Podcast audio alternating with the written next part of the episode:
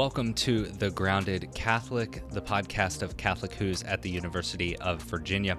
I am Father Joseph Anthony Kress. On today's episode, we have part two of our interview with Bill Donaghy of the Theology of the Body Institute in Philadelphia. Bill was in Charlottesville back in the spring of 2019 for some talks and lectures here at the university. And at that time, Corinne and I grabbed some microphones and recorded this interview. Part one is episode two of our podcast. And in the second part of the interview, um, we talk about the the waiting for the greater things that the Lord has in store for us, um, desiring those things and the patience that it takes to to go for that. We also have some uh, much delayed introductions to ourselves, as well as uh, some other discussions of, you know, the evangelization techniques and desires that the Lord has for each of us. So enjoy part two of our interview with Bill Donaghy. Lot, or in your presentation that we had earlier tonight, um, about us being that uh, pilgrim people, right? The, this this people in motion, in so much, um, moving towards that finality of being with. Um, or I mean, our terminal destination is our origin, which is the heart of the Father, mm-hmm. right? But so much of what we do nowadays actually just wants us to stay back mm. wants to kind of um, paralyze and stop our movements and that we stop looking towards the horizon towards our goal and we end up just looking down looking at screens looking at all these things mm. um, what is it that's going to help us break out of that yeah. kind of very stationary static um, even stagnant like place yeah. because it seems like a lot of um, you know enter- our entertainment and everything keeps us insular you know, with, with Netflix now, we don't have to go out to the movie theater. We don't have to make an event. We can binge things. watch, right? We yeah, spend days and days and days gorging. I mean, the thing I always love, and people are like, you know, I just vegged out, and it's like you became a vegetable. like you, you skipped the entire animal kingdom and right. went from being a human to a vegetable. Right. Like that's not a good thing that's here. Subhuman, right? Yeah, like, like, even so far below your nature, it's you know you're just now vegetation. Anyway, um, but like there's so much that um, everything on demand everything that is working is basically helping us to be stationary. Yeah. I well i think that's the great deception. I mean this is where the evil one loves to mess around right? He's he knows the good he knows that the lord made these things to be sacramental stepping stones to him but they're so wildly beautiful that they can be distractions rather than the attractions. We talked about that tonight so the the trick of the evil one is to like don't wait for what's to come, which he's saying is going to be better. Just take this now cuz look how good this is. It's this immediate gratification. It's this take this little fragment now. I mean, with original sin, everything's splintered and broken, right? So we have it's like this great mosaic that's now been broken into bits and like I have this little bit and it's beautiful. It's not the whole, but but I have it right now in my hand.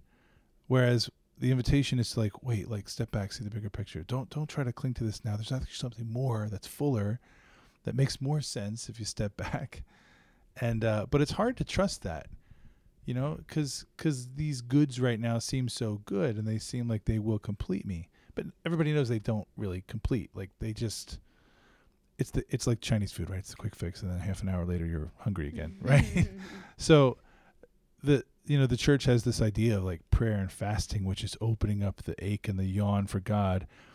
We're not saying these things are bad. We're saying like we're saying they're pointing to something even fuller. So there's a great there's a great uh, philosopher Stanislaw Grygiel he was a friend of john paul ii's for many years. Taught at um, jp2 institute in dc Grygiel don't yeah. know. Yeah. Yeah, I think drawing so, a blank Stanislaw on that Grygiel, Yeah, he uh, he talks about the whole created world as a torrent of beauty that flows over us and we're we're tempted sometimes to want to like grab the piece. But what happens if the, if you do that, you you're taken out. But it's more like we're salmon swimming upstream. Like we let this torrent of beauty flow over us and head for the source. Uh, this goes back to Eden, right? Take this fruit now. That it's good. It's desirous for eating. Okay, wait though. There's something more. And I, I you know, mercy on all of us because we're made for the beautiful It's just the trust that um, this isn't my end. I'm on this journey. Right. It reminds me um, of this really profound moment with a student when I was a focus missionary. And I mean, you've been to Ave Maria, so you know the sunsets Oh, out beautiful. by the yeah. canal. Yeah. Um, And there was one day I would I would look Hmm. out. I was living in the dorms, and I would look out if there was a really beautiful sunset, and you would just see the canal lined with people on their phones. And I was basic that one day, and I went out with my phone. I was like, oh, I'm gonna get this one. And I I see somebody that I recognize, and I go and stand up next to her. I didn't even realize like why I gravitated to standing next to her, because there were a bunch of other people I knew. Um, and I realized like she's the one person that does not have a phone. And as I'm standing there with my phone in front of my face, looking at it through my screen, um, she's like, "I mean, this is this is just beautiful, isn't it? It's breathtaking." And I was like, "Yeah, it is." And and um, But it's so small. yeah, well, and and she was saying she was like, you know what? I it's so funny to come out here and look at everybody who's looking at this beautiful image through their phone, and here I am doing the same thing. I'm like, yeah, it's really sad, isn't it? Ouch. And uh, so I, I put my phone on. She's like, I, I used to take pictures all the time. And I realized, like, no picture is ever going to actually, um, no matter how high quality or whatever, it's never going to fully grasp the way that the light was hitting that cloud or that exact shade of pink and the way that it faded into this orange or mm-hmm. whatever it is. But mm-hmm. she's like, you know, the one thing I will always remember is the way it made me feel and that kind of wake up call there. really really struck my heart and i was like you know what there are a lot of moments that i've missed because i was Wow. trying to capture it and not sit in it and let the beauty wash over me i wanted to Mm. take a piece of it with me Yeah. and since then i've definitely not been taking pictures Wow. Wow. which I kind of regret now. I'm looking through my phone. I'm like, oh, I want to, you know, sh- here, mom, see this thing. Oh, wait. See it in Your the- Instagram account's been a little dry since then, hasn't it? I, I think I've had four posts in the past like year Oh and a half. gosh. Wow. Um, I'm not gonna follow you. I'm sorry. yeah, Sorry, it's I'm not that gonna you. exciting. you can see college or But in heaven, we're gonna see all these things in your heart reflected in your memories. exactly. Did you've um, read the the Great Divorce, right? Yes. Yes, Lewis. Yeah. and how he talks about like the artist in who gets off the Mm. bus and is encountering like the angel and he's kind of looking for a place to showcase his art um, as he's journeying towards heaven and like the the angel or the the person coming to him from heaven is just laughing at him like art is supposed to point to heaven when you're there everybody's seeing it right. and they're going Right. to see a much better representation but you might see things differently than the way you do so you can tell us about it and like it will have a place but like your artist's heart will never die and it has a place but it's it's a means to an end like it's a tool That's the thing. A means to an end, right? And anything else becomes like a, a kind of form of idolatry, right? In a certain sense, and that's what we're we're invited to surrender over. Like just keep handing it over, because His way's always better. His face is always better. yeah Yeah, it's it's definitely challenging to do that, to make that leap, because you have to. It's a it's a blind leap, right? It's a trust that um, there's more here, and you know, C.S. Lewis again has that I- idea of, uh, you know, we're like little kids in an alley making mud pies yes when the Lord's inviting us to a vacation at the sea. but I haven't seen that. But I have this mud pie right here. mm-hmm. It's like if you could let go for a moment, and that goes back to the topic of tonight, like experience the ache. Just you don't have to fill it all the time with anything. You y- sometimes if you just sit there, something something else will come. Something else will open up, and it'll it's almost always better. Right. It's I I had a friend who entered religious life and she we would write letters back and forth and I was always I was kind of writing to her kind of questioning like how could you have made this, you know, what is it like? You made this huge decision. You stepped out in faith. Um like do you miss do you miss things? Like she was an avid horse horseback rider. Um there are all Mm. these things that I saw that were like restricting her and she's like, "Corinne, what I've realized and letting go of some of these things is that I have desires that run much deeper Wow. than that. And I'm realizing them here and hmm. kind of stepping back from all of these things that filled my life. I can see those, like the deeper channels of my heart and where they go. And I was like, well, sign me up. That sounds great. I'd love to do that. But it, there's also, there's an analogy that was, I think they used it like focus training. And apparently there's some like tribe um, out in the Amazon and there's this monkey that they hunt and it has this certain like seed or this fruit that it loves and they can always like if they can um, get a few of those then they're able to like trap them but what they do is really unique they drill a hole in it in like a coconut or some kind of um, yeah container. And it's big enough for the seed to go in um, and it's big enough for the monkey to put its hand in, but when it grabs the seed and makes a fist, it can't get it out. And they're able, like these monkeys will allow themselves to be caught because they will not let go of the fruit um, or the seed to get their hand out. That and I, like us. I know, I, I see myself as the monkey all the time. Like the Lord's like, Corinne, you are, you are struggling. Like you need to let go. And yeah, That's awesome. That, there's a painting by Michael D. O'Brien. He's a great. He's a Canadian Catholic author, artist, self-taught artist. Michael D. O'Brien.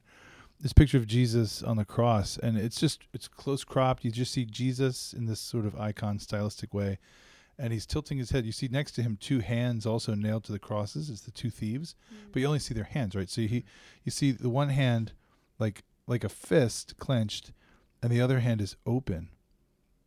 And Jesus is turning his gaze towards the open hand. It's so profound because it's like, okay, I can't, I'm not going to force you to open your hand to receive my mercy, right? But the good thief who says, like, you know, I, I'm so sorry, I forgive me, let me be with you in your kingdom.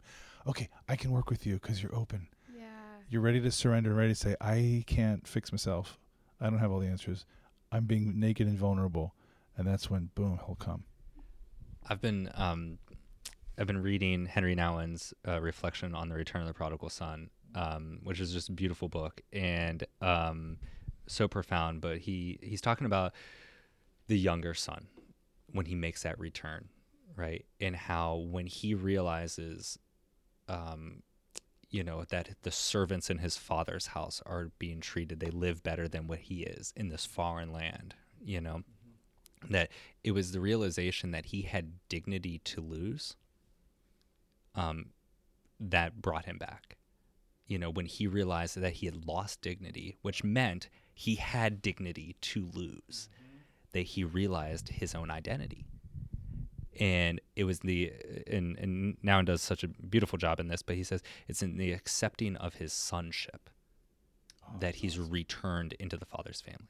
That's awesome. he's it's that acceptance of the sonship that puts him and, and propels him to drop everything with urgency run repeat that uh, and rehearse those the speech that monologue he's going to give his father when he gets there. But it was that acceptance of the fact that he had lost dignity which was given to him in the first place Wow. as a gift Wow. right and thus when he realized that it propelled him back into the father's arms Mm. and that's what it was Yeah. and it's um it's just so important uh, It's essential, yeah. It's literally the foundation for any human life that's going to be whole slash holy.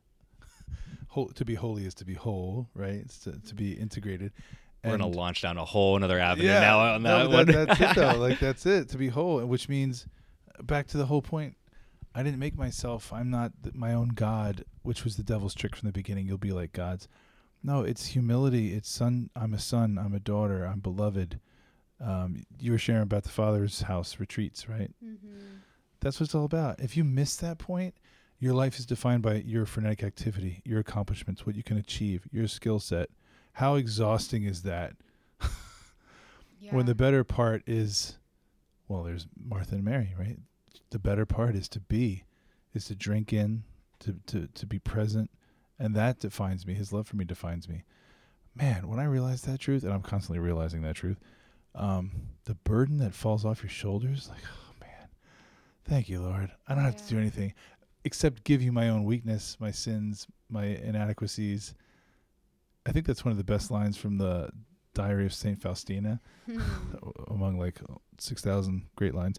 But the idea of just taking all of our crap and throwing it on the altar, that He'll burn it up, and then Jesus saying to her, "Tell aching mankind, right? Talk about the ache, mm-hmm. to snuggle close to my sacred heart." Like Jesus said, snuggle. That's my favorite. It's the best. I yes. I looked up the Polish. It's tulić, I think. Tulić means like snuggle. It- Jesus wants to snuggle with us. That's the best thing ever. That's the Uh. greatest news in the universe. That you know, come uh, close, that close. But how? Now, I, I had this great experience with a, a friend's two month old recently that I, I was holding him and he just slept on my chest and then he just like became this little snuggle bunny uh, the entire time. but like, think of that like as as a father holding that child that all all the child wants to do is snuggle. There, Nothing there's nothing more Yeah, exciting. yeah. And You there's know- nothing more to do. Yeah, like, and, Like- and you don't want anything else. You don't. You want that moment to just stay. Right. You don't want the child to be doing anything else except nuzzling, uh, like at, at that moment. And it's so beautiful. But like that's his desire for us, Yes. and that's That- what he means when he yeah. says you must become like children. Like trust Yeah. me, Right. snuggle into my sacred heart. Gosh, we're wasting so much time. We're working so hard trying to prove ourselves, which is a ridiculous waste of time. When uh, John Paul has a great insight here, the entire mission of the church is to enable man and woman to enter into the communion that exists between the Father and the Son. So the entire evangelization effort of the church is to get us to snuggle with the Father, Mhm. enter into communion with the Father and the Son.